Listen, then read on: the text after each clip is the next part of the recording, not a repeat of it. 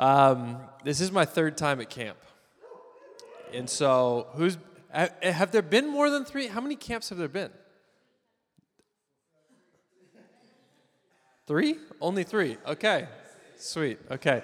Um, third time at camp, eighth time in South Africa with Harbor City. I've been coming almost every year for, you know, COVID messed some things up. But other than that, coming for a while. My son is 10 years old, Micah. Um, when he was two years old, I came back from a trip from here, and he said, Daddy, can I go with you next time? And my wife and I were like, No, not, not at three. Um, but when you're 10, we just made a random number up. When he was two, 10 felt like a billion years away. Like, when you're 10, we'll take you to South Africa. And every year I'd come back, he'd go, I'm one year closer. And I'm like, all right, one year closer, one year closer. In January, he turned 10 years old. And on his birthday said, Dad, I'm going to South Africa with you this year. and I was like, Oh, are you? Um, and I, I mean, I was cool with it, but I was, I was like, Babe, are you, are you cool with him going? And she was like, let me think about it for a little bit.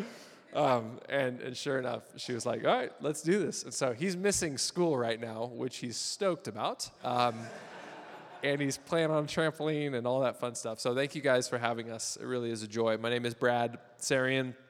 I'm the lead pastor with Restored Church in Los Angeles. Um, and yeah, it's just a, a, privilege to be here. And so I'm going to pray, and then we'll we'll dive on in. Um, due to load shedding, my iPad is not fully charged, so we'll see. If it dies, I'll just say amen and I'll sit down. And so um, we'll, we'll go from there. But yeah, let's pray.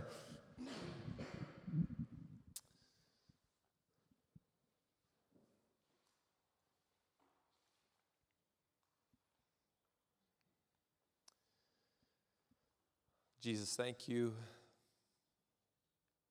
for your mercy. Thank you for your kindness on us. There's not a single one of us that's here today that, that feels like we are exactly where we should be with you. We, we are all aware of areas that, that we need to grow in. We're all aware of weaknesses. And we're, we're not even aware of all of them, but we're, we're aware of some of them. And, and yet, Father, when you look at us, you see us as your beloved children. You, you know we have a lot of room to grow, and yet you delight in us right now in the present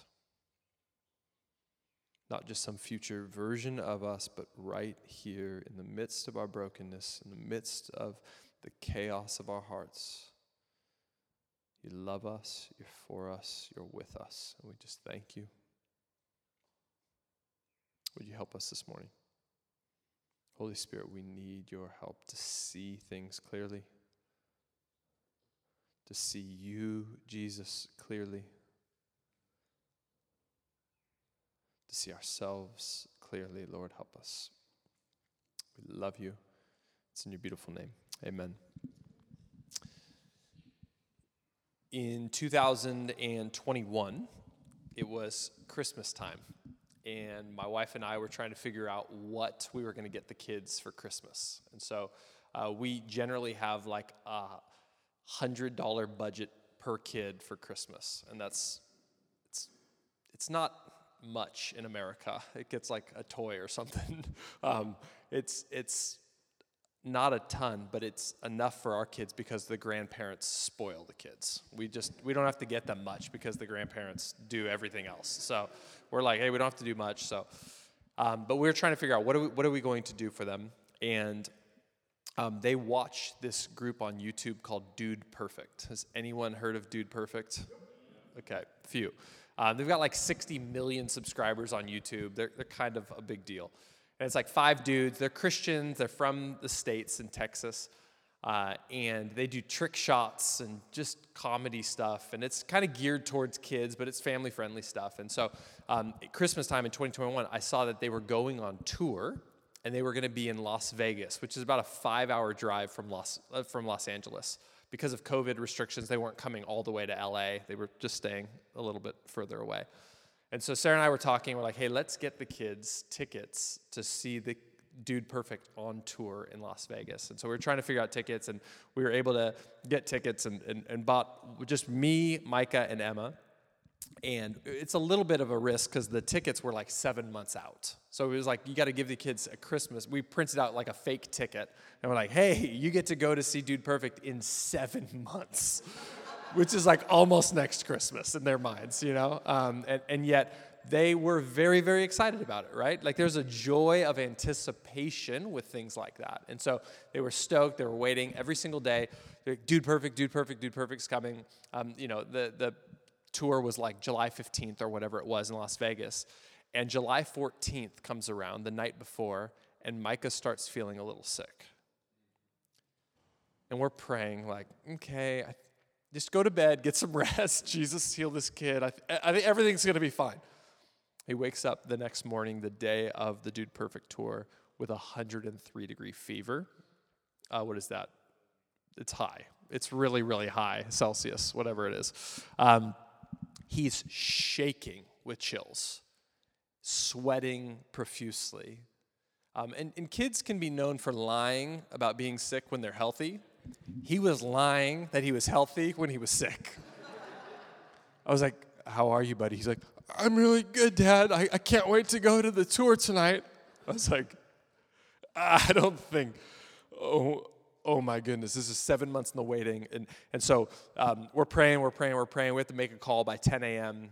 10 a.m. comes, he's, he's sick. And so we just told him and Emma, I said, hey, guys, I'm so sorry, but like, we can't go. And then the four of us just sat down on the couch and just cried together. Uh, a few months later, um, we found out that they were going back on tour the following summer. So Sarah and I like, should we get them tickets in 2022 Christmas for 2023 July? We're like, let's do this. So Christmas 2022. We knew the risk is there, but we're like, you know, it was like Groundhog's Day. It's Christmas. We're like, we're going to Dude Perfect, you know? Um, and, and, and we had gotten the money back from that tour. Kids are funny. They never asked about the money or the Christmas present, so we just kind of held on to it. Um, and, and so Christmas was coming up the next year, and, and we decided we're to get them tickets to Dude Perfect. And um, so so it, was, it was coming up, and I was at my office, and I was looking online for tickets and we had agreed like $100 a ticket. Like we, we, wanted we were originally getting cheaper tickets but we wanted to do like something nice because they missed last year. We got to keep that money. We can move it forward um, and all this stuff. And so sarah was like hey I, you know 100 bucks is, is quite a bit for a ticket uh, but that'll be their only gift and they, they you know they deserve it. They missed out on last year. So i'm sitting in my office I go um, and I find these tickets like kind of in the middle to back section of, the tour that are about $100 each. And I was like, okay. And I'm about to press pay when all of a sudden I feel like the Holy Spirit highlights three empty seats towards the front. There were three open seats. I mean, two open seats is obviously not from God, but three is a random number. And they're right in the front. So I hover over those three seats, and they're 150 each. And immediately I'm like, these are phenomenal seats. We've got to get these. I know I just told my wife a hundred bucks, but about I said about a hundred. 100 150 is about a hundred dollars, right? And I I could call her right now and check, but like tickets go quick. You got you can't mess around. Like these like God clearly wants us to sit in these three seats. So so I just click the three seats, press purchase, and we're off. And I get back to whatever I was doing, sermon prep or something, and I feel like the Holy Spirit taps me on the shoulder. It's like, hey, Brad, we're going to tell Sarah about that? I was like, she has access to the bank account. If she wants to see, like, if she asks me exactly how much were the tickets, we, you know, we'll, I'll tell her. And um, you know, I mean, what a good dad I am, first of all. Like, they missed out last year, they deserve this. And, and I start rationalizing in my head of what I just did. And, and, and so I just bury it. I go home that night, and as I see her, I just feel like the Spirit of God is like, hey, tell your wife that you spent quite a bit more on some tickets. And, and I, you know, it was a good night. We were having, I don't know, if you're married and, and, and if you're like me, when you're having a good night, you don't want to ruin a good night by bringing up bad stuff. Like, you wait till it's a bad night already, and then you're like, all right, here we go. Let's just, let's just throw it all out there. Um, and it was a good night, so I didn't want to ruin it. And so I, I didn't say it that night. And then the next day, I'm sitting around, and, and I just feel like God is like, you need to tell your wife. I, I'm, i never lied. Like I never officially said, like, why, God? Like, you know. And, and so sure enough, that next night, I was like, all right, I'm just going to do it. And so I said, hey, babe, good news. you know those tickets in the middle section we were looking for? I found some in the front row. She's like, how much were they? I said, babe, just remember last year they were sick. They didn't get to go. We got to save that money up and use it for this year. She's like, how much were they? Like, about 150 and there are taxes and fees and woo, it, you know, it gets up there. But it was about 150. She's like, you, we agreed that we'd spend $100 on the tickets. I was like, I, I know, but did you hear me? Like they're in the very front and, and we missed last year. And, and she looks at me and she says, Babe, you, you lied to me. And I was like, Whoa, that's a big word. I did not lie. I, I, I said it were about 100. I hadn't officially done that. And, and, and I started just explaining away, no, babe, come on, like the kids, like they deserve this. And she's like, baby, why didn't you call me? Just to, I mean, why didn't you just ask me? I was like, and in my brain, I was like, oh, because I knew you would have said yes. She was like, you knew I would have said yes to this? I was like, no, I guess I knew you would have said no to this. And, and all of a sudden, I'm, I'm just justifying myself. And, and I, I finally, by the grace of God, looked at my wife. I said, I'm sorry I lied to you. Will you please forgive me? It, was, it was, a, it was a, a rough few days of, of realizing in my soul that, that I have a propensity to, to cover the truth. Not, not, not, I don't ever premeditate lies that I can think of. It's, it's been a long time since I was like, okay, I'm to lie about this. I, I honestly, I can't remember the last time that. But when things happen in the moment, I'm actually pretty good at, at exaggerating. I'm, I'm pretty good at giving some half truths. And it was in those few days that I felt like God was like, I want to do a work in your soul right now in this area. Last night, as Tom was preaching and Jamie was sharing at the end, I felt like Jesus gave me this phrase We cannot move forward while we're walking in darkness. Forward, forward.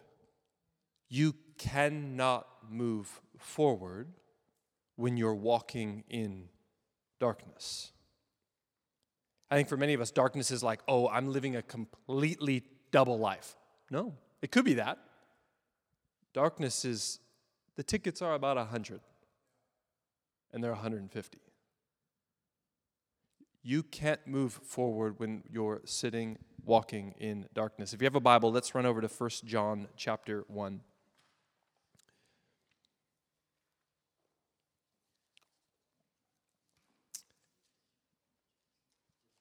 I was originally planning on, on preaching this tomorrow morning.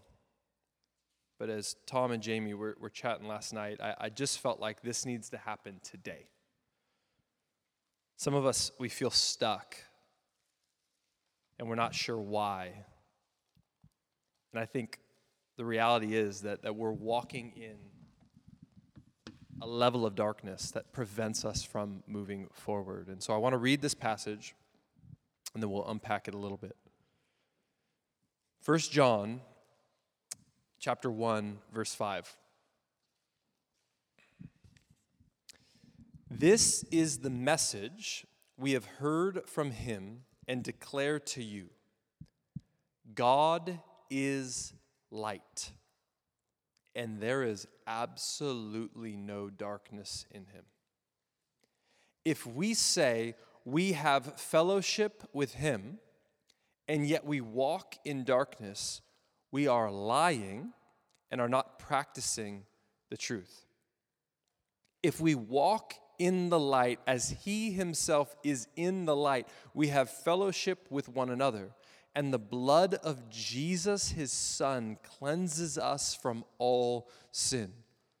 If we say we have no sin, we are deceiving ourselves and the truth is not in us.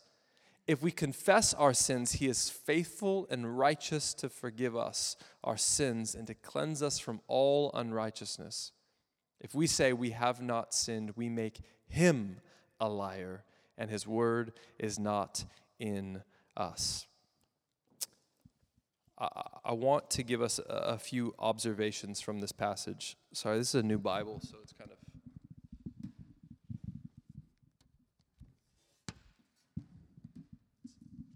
It's fresh, it doesn't uh, bend very well.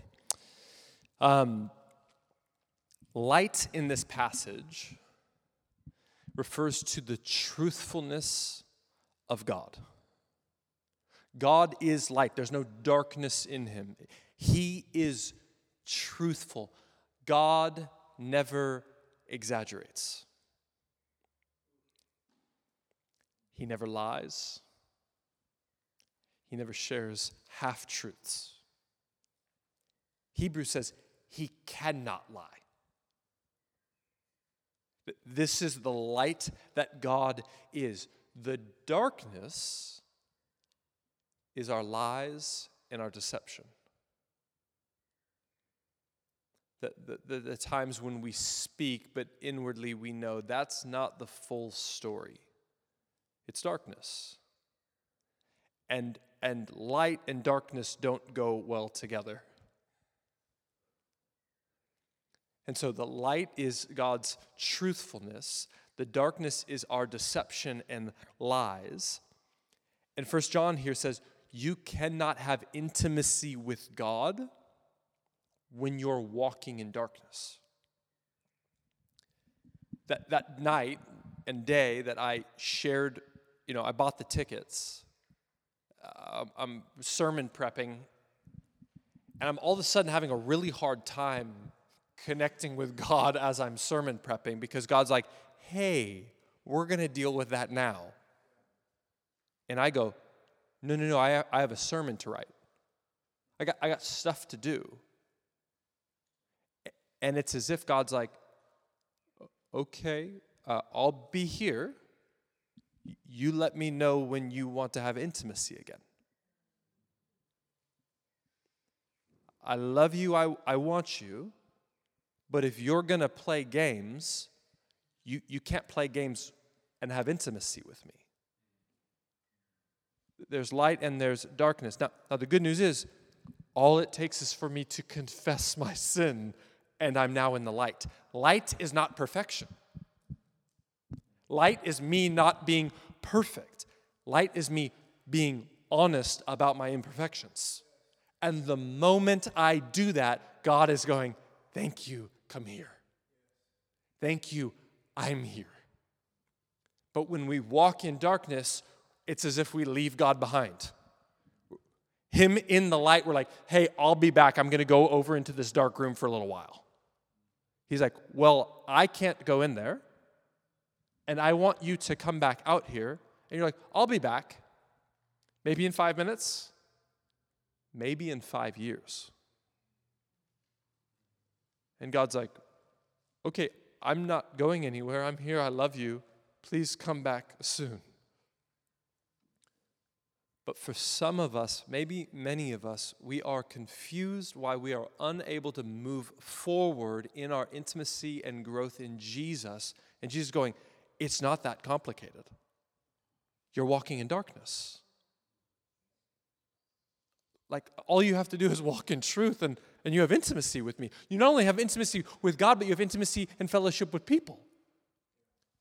When you hold out on that night that I didn't tell Sarah about that, there wasn't deep intimacy or fellowship there.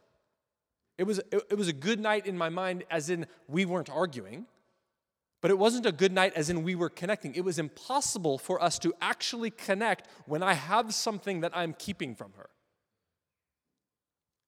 And it's the same thing with God.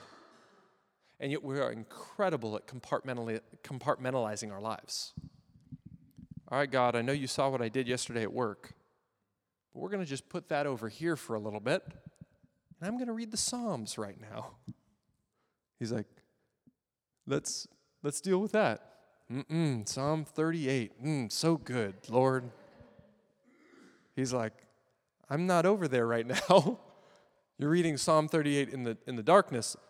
Come out, and then we can talk. Come out, and then we can have intimacy. You're like, mm-mm.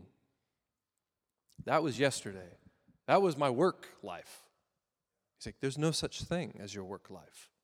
It's, it's all with me, or it's not with me. We all have a propensity toward lying. We all have a propensity toward walking in darkness. And I think it's easy. I think what, what was so um, disruptive about that moment last year with the tickets was if you were to ever ask me, like, hey, are you a liar, Brad? Like, what? No, I've got other struggles, but I am not a liar. And it took that word from my wife to say, You lied to me, to wake me up and go, Do I do this more often than I think? The answer is yes. The answer is yes. Do I, do I absolutely speak fully truthfully in every single conversation? I want to think so, but, but that's not the case. I was reading a, a book recently. Um, oh, did the quote not work? Let me see if I can get this quote. Um, in his book, The Good and Beautiful Life by James Bryan Smith, he, he shares a terrifying statistic regarding the human propensity for lying. Are you ready for this? According to a study conducted by Robert Feldman, in a 10 minute conversation, we tell an average of 3.3 lies. Some of you are like, I've been at camp for how many hours? in an average conversation, 10 minutes, average of 3.3 lies. Once every three minutes or so. One of the most shocking studies concluded that we are lied to every five minutes or an average of 200 times a day. Author Ralph Keyes, who has written an excellent book on lying, gathered that some form of deception occurs in nearly two thirds of all conversations. He concludes if research on this subject is credible, nearly all of us tell lies and far more often than we realize. I think it's easy for us to go, oh, I'm not a liar. Brad, this darkness thing, nope, not me. I don't have any secrets. You, you might not. Some, some of us do. But how honest and truthful is your speech? Because every time we speak a word that is not honest or true, we enter a room of darkness again. And when you enter a room of darkness, you can't move forward. It doesn't matter how many songs we sing, it doesn't matter how many sermons you listen to, it doesn't matter how many Bible passages you read. When you're in darkness, there's no moving forward. So, different examples of lies to kind of help us think through this. There's the classic bold faced lie. Like, we all know when you do that. When you, when you know the actual truth and someone asks you and you go, no, and the answer is yes. It's a bold faced lie. Now, some of us in this room, that may be a, a habitual pattern in our life. For others of us, it's like, no, I, I honestly, by God's grace, I can't think of the last time someone asked me a pointed question, yes or no, Brad, and I just fully lied to them. I don't, it's been a long time since I've done that. I'm more prone towards a different type of lying called exaggerating. I love that we even call it exaggerating. It's not a lie. It's, it's exaggerating. How many hours did you work yesterday? Oof, it was a 16 hour day. It was so hard. 16 hours. If you really counted it, it's like nine. it felt like 16. That's what I'm trying to say. He's like, Well, that's not what you said. We have a propensity toward exaggerating, we have a, uh, a, a propensity towards half truths. When you show up late to something, like, the traffic was awful. Maybe, but you also left 10 minutes later than you should have. And even if there wasn't traffic, you were still going to be late. I lost my keys. That's why I was late. You did lose your keys, but you found your keys four seconds later, and you're 20 minutes late. It, it's a half truth. How about a projecting of a false image? This is one of the reasons I hate social media. How often do we lie just by posting a projected false image of ourselves or our families? as a pastor, I, I, ended up having to quit social media because I'd be sitting with brothers and sisters in my church who'd be sharing, they're on the brink of divorce, and then I'd be on Instagram later, and they're like, oh my gosh, everything's perfect, we're amazing. And everyone's like, you guys are the best, oh my gosh. And I'm like, who did I just talk to seven hours ago? Now, again, I don't think you need to post every argument and fight on Instagram. But, but are, you, are you honest? Is it only the highlight reel? I heard one pastor say when he looks at his own Instagram account, he gets jealous about his life. we, we, we just project it. We're like, man, I'm, I'm living a good life according to this. It's, it's a life of lies. How about hiding and omission? Sins of omission. It's not the blatant acts of commission, it's just well, if somebody asks me that question, then I'll tell them. You never asked me if I was cheating on that. If you did, I would have told you. Babe, you didn't ask me exactly how much I ended up spending on the tickets. This is your fault. So, so we do things and we're like, yeah, I'll, I'll share if somebody asks. No one's asked for five years. It's, it's not on them, it's, it's on you. And how about one we're, we're all guilty of is, is gossip? It's, it's a form of lying. And, and yet we're like, no, no, no, what, what I'm saying is true. It's like, but you wouldn't be saying that if they were here. So you're a liar. I, would, I would tell them to their face. Have you told them to their face? No, but I would. Then you're engaging in lying. So, why is it so difficult for us to be honest, a few things. One of the main reasons why it's so difficult for us to live honest lives is because we are, by nature, self deceived creatures. By nature, we are self deceived creatures. So, how can I be honest when I, about something when I don't even know what honesty is in here? L- let me read Jeremiah. Jeremiah 17, verse 9. Yeah, it's everyone's life verse. Jeremiah 17 9. The heart is more deceitful than anything else and incurable. Who can understand it? Now, the heart isn't like, oh, my emotions and feelings. The heart is the control center of the human being. And now, granted, this is before you become a Christian, this is the unredeemed heart. But we all still have that part of the flesh that still remains. And it says, the heart is more deceitful than anything else and incurable. Who can understand it?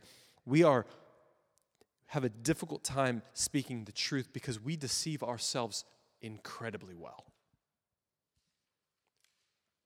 Jonathan Haidt is a secular psychologist at New York University. In his book, The Righteous Mind, this is a non Christian. He writes this we lie, cheat, and justify so well that we honestly believe we are honest. We're so good at lying that we think we're being honest. It's, it's, it's normal. Um, in the book Everybody Lies by Seth Davids Harowitz, what is it? something like that. Uh, Davidowitz. Um, he, again, non Christian, with a book called Everybody Lies, he goes through the data, basically looking at Google searches, what people project and say, and then what actually the data says. He says one of the most fascinating studies that Netflix has discovered is that Netflix has discovered that we are prone to putting movies, movies in the queue that we want to watch later, but they sit there for three years. Because we deceive ourselves so much, we go, that's the type of movie I want to see one day.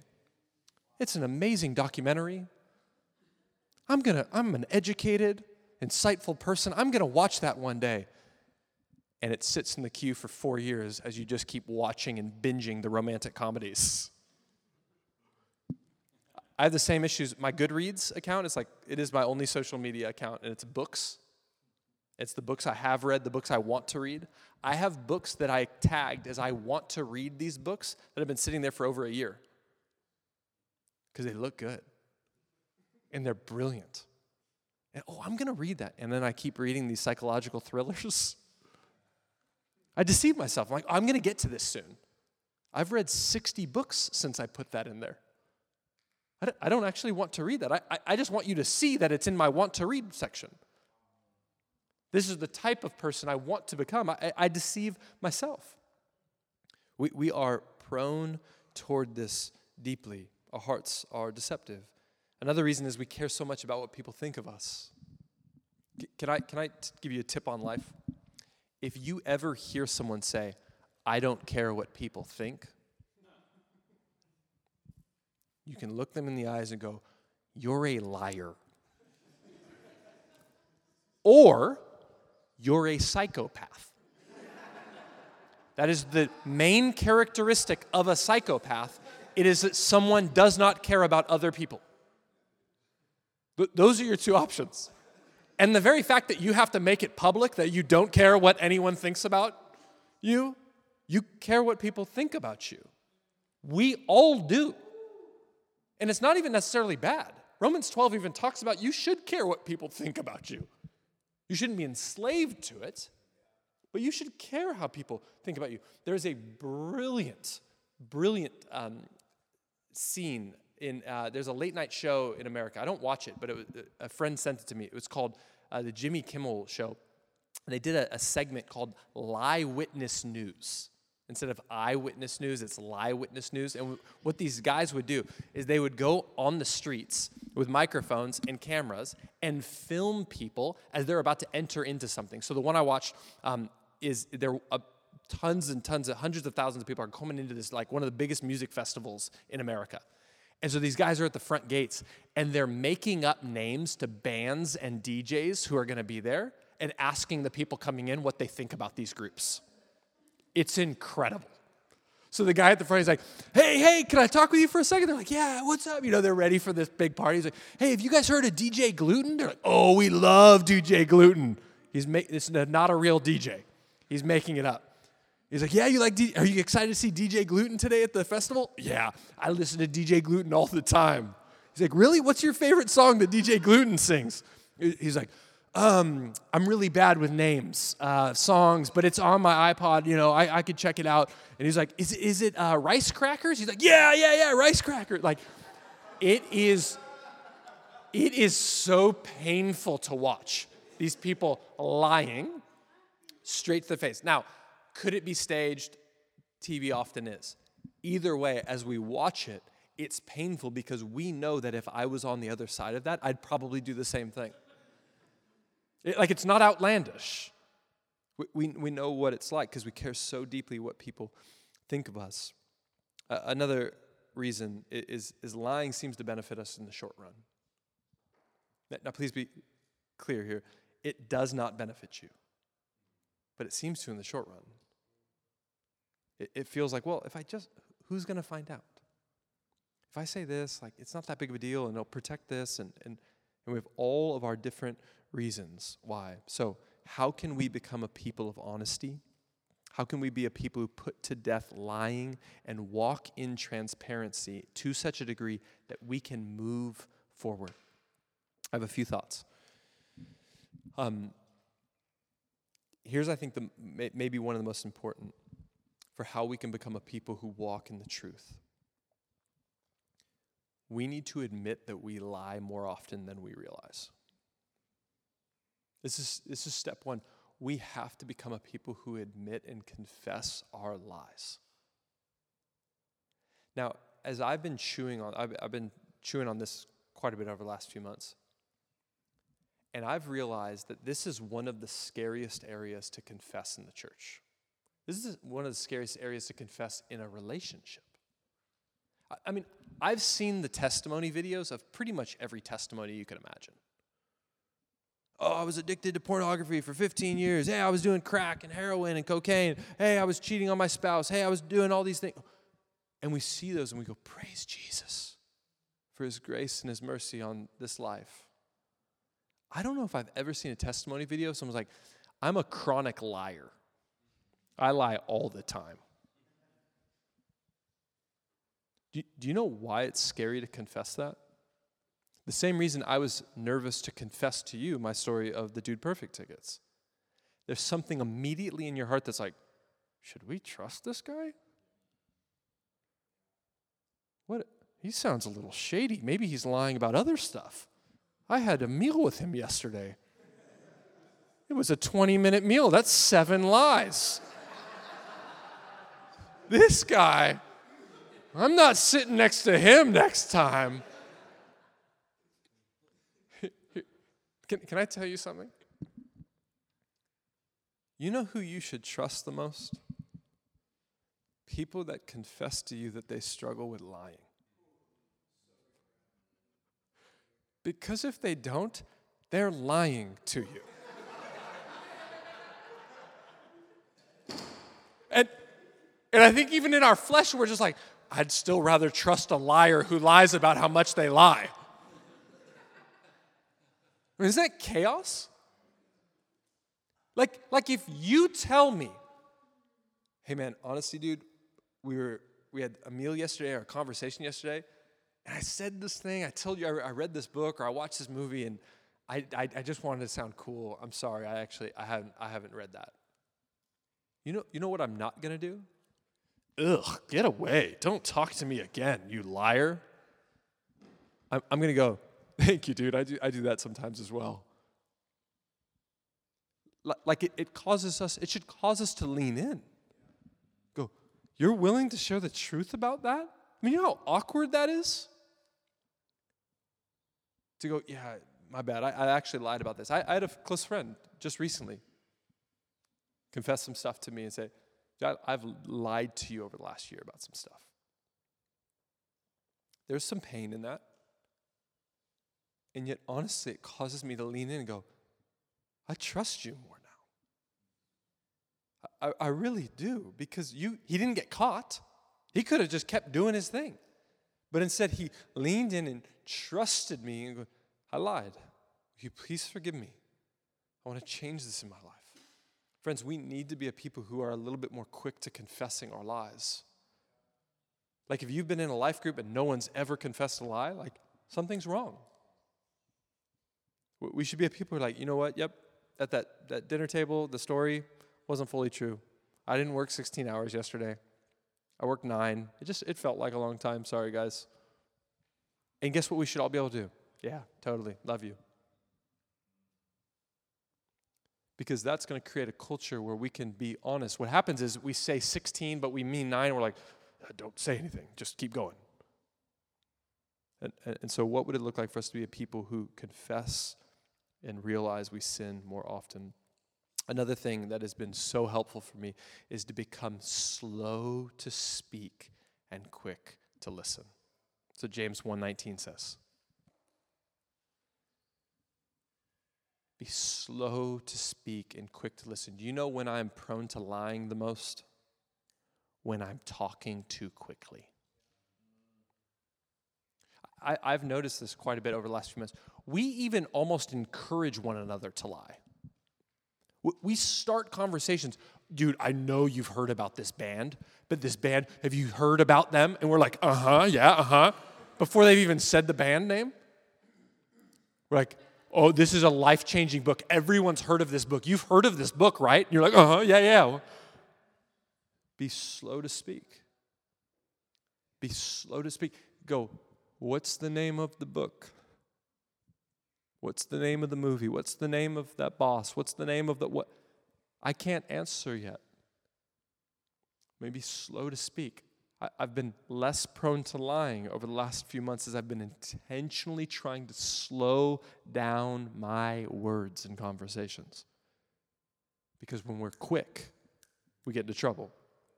We are, we are, I hope you've shocked yourself before by a lie you've told.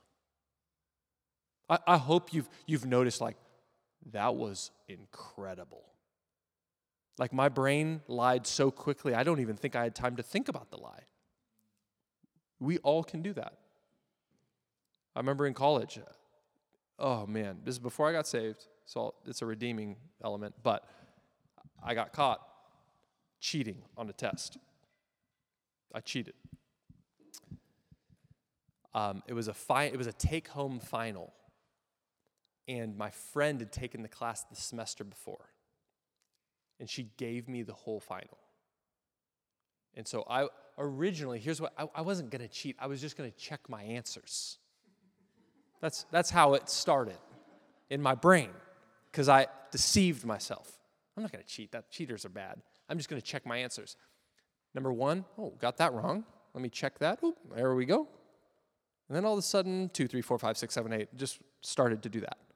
Problem is, when I turned in my exam, it turned out that the professor changed the order of the questions from one semester to the next. So I come into class the next day, and he says, Brad, come here, I need to talk with you. I was like, okay. Come up. He says, uh, whose exam did you take from last semester's? I was like, well, what do you mean? He said, I changed the order of the questions. I know you had someone's exam from last year. In that moment, my brain said, Well, actually, my friend Ashley did take this class, but she only had the questions. She didn't have the answers. So I, I lost the questions. So I just asked her if she still had the questions. And so I just used her questions. I didn't have her answers. And he couldn't prove that I was lying.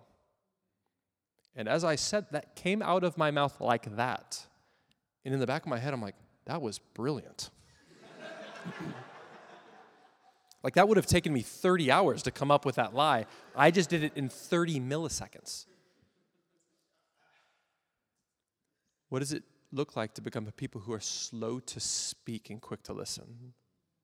A redeemed version of me, this side of Jesus, who's able to maybe even think of that lie in the moment, but go,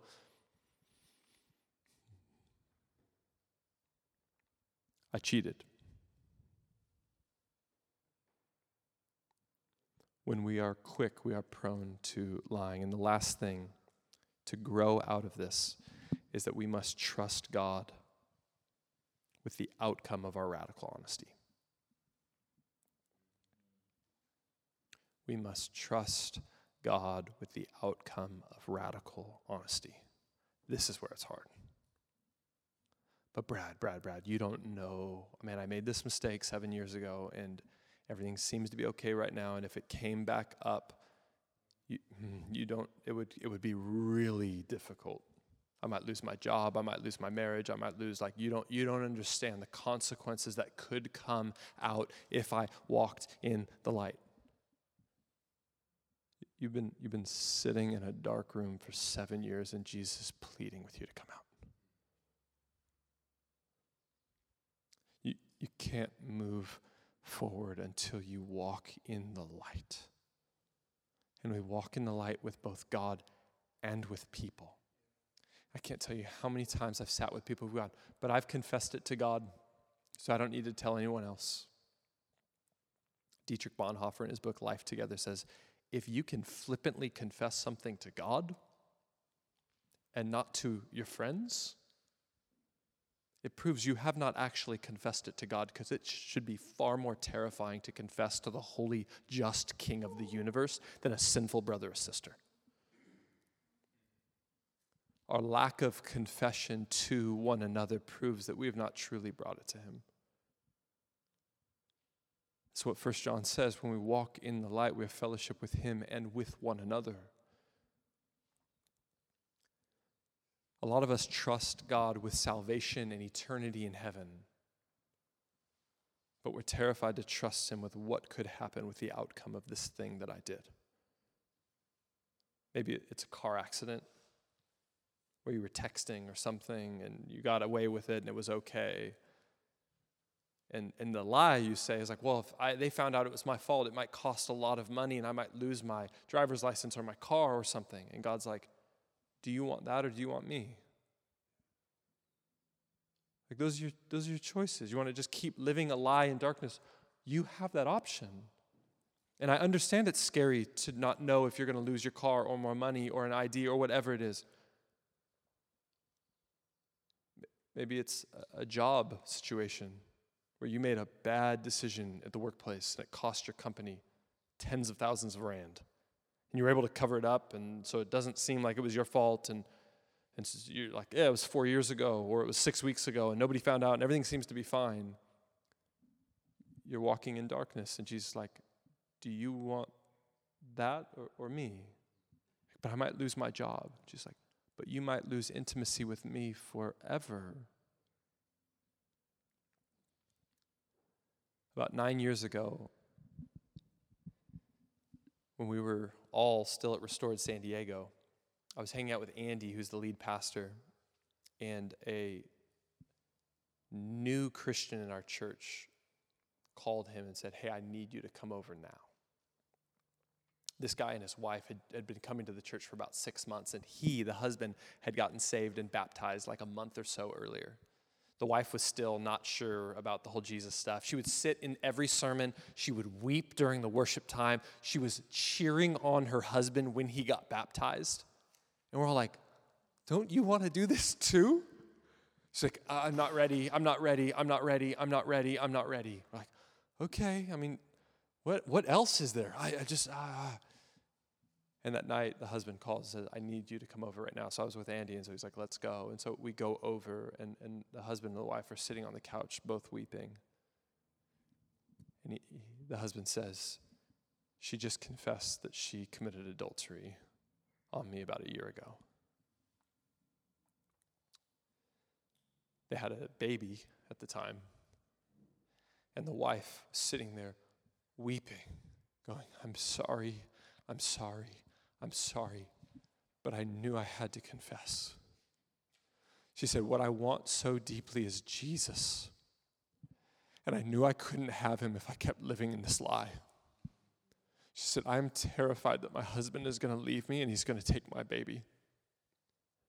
But I want Jesus so badly that I have to trust him with whatever is going to happen. She stepped out into the light. She, she could not get saved or baptized until she came out with this. And she knew that as a non Christian, she understood the cost of discipleship for her was coming out into the light. And for her, Jesus was more worth it than even her husband and baby. Now, by God's grace, the husband who had been saved for a month was able to look her in the eyes and go, Jesus has forgiven me of everything, so I want to forgive you for what you've done to me. And they're still married, still in the church. Jesus has done an amazing work in their lives, and yet I don't say that as I promise everything's going to go well for you. It might not. There's no guarantee. But, but here's what I can guarantee if we don't begin to walk in the light, we will stay in darkness forever. A few months ago, a guy in my gospel community said, Hey, man, we were talking about honesty. He's like, Man, I got to talk to my wife about something. I was like, Okay. I was like, What is it? He's like, I can't tell you, but I have to tell my wife soon. I was like, Okay. So I'm going to check in on you next week, okay? He said, All right. Week came by, came back to my house. I said, How'd the talk go with your wife? It wasn't a good time next week. Next week. Dude, it, it's never going to be a good time. He's like, nah, okay, I, uh, next week. Pray for me. Cool. Came back next week. How'd the talk go? It didn't come up. We didn't, yeah, it hasn't happened yet. Uh, it's going to happen soon, though. Still, ha- the conversation still has not happened three months later. I don't know what it is. Every time I see him, I'm like, dude, you gotta tell her. I don't know what it is, but you have to tell her. It's never gonna be the right time. You're never gonna be like, you know what, today's the right time to expose myself completely and maybe lose everything. You're, you're never gonna feel like that's the time. But today is infinitely better than tomorrow because you're not guaranteed tomorrow. Would we be a people who walk in honesty with the big things and the small things? Because guess what? The way we get to lying about the big things is small steps of dishonesty in the little things. That's how we get here. Would we be a people who confess our sins of exaggeration, confess our sins of half truths, confess our sins of all the little things so that we don't go here? And if we are here, Jesus says, 1 John 1, John says, if you confess your sins, he's faithful and just to forgive you. You know, the only reason you and I can walk out of a dark room into the light is because the room of light is filled with the love of God. When you're in a dark room, it's terrifying to come out of the dark room. You know what would be more terrifying? Not knowing what's on the other side of that door. And there's a part you don't know what's on the other side of that door, but here's what you can know for certainty what's on the other side of that door the loving embrace of God the Father. He's on the other side. His embrace, His forgiveness, His intimacy is infinitely greater than anything else you can possibly imagine. Jesus Christ died for every single one of our sins and he's faithful and just to forgive them when we confess them. He goes, The light is always here. It's, it's on you now. Do you want it? Would we be a people who reject the idea of caring so much about what other people think of us? Oh man, they're going to think I'm weird. They're going to think I'm bad. They're going to think I'm. Jesus goes, But I love you and want you would his voice be infinitely sweeter than anything else the world can give us. Let's pray.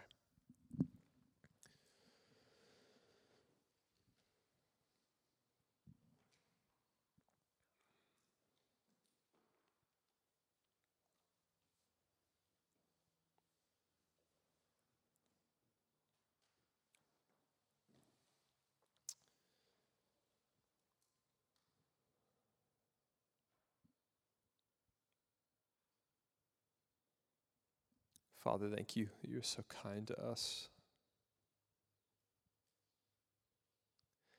Even in our rebellion, even in our running to darkness, you do not give up on us. Picture in Revelation of Jesus, you standing at the door knocking. Say, Let me in so that I can come with you and have a meal with you. You desire intimacy, you desire fellowship with us.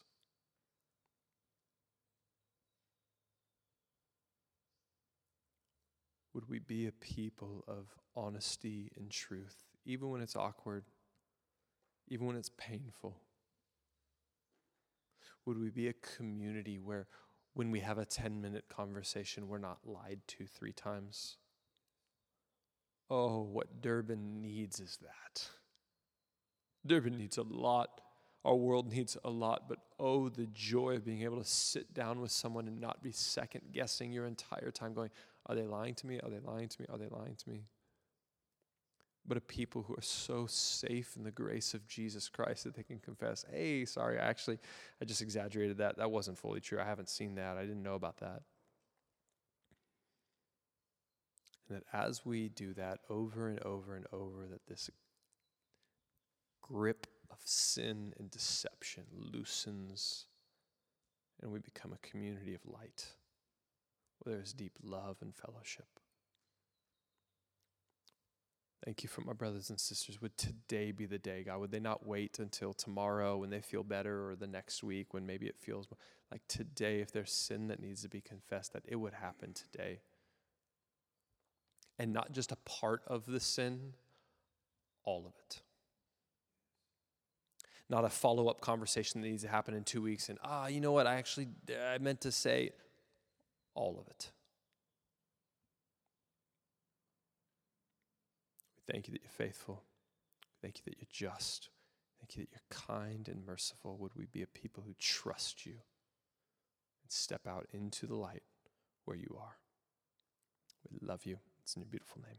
Amen.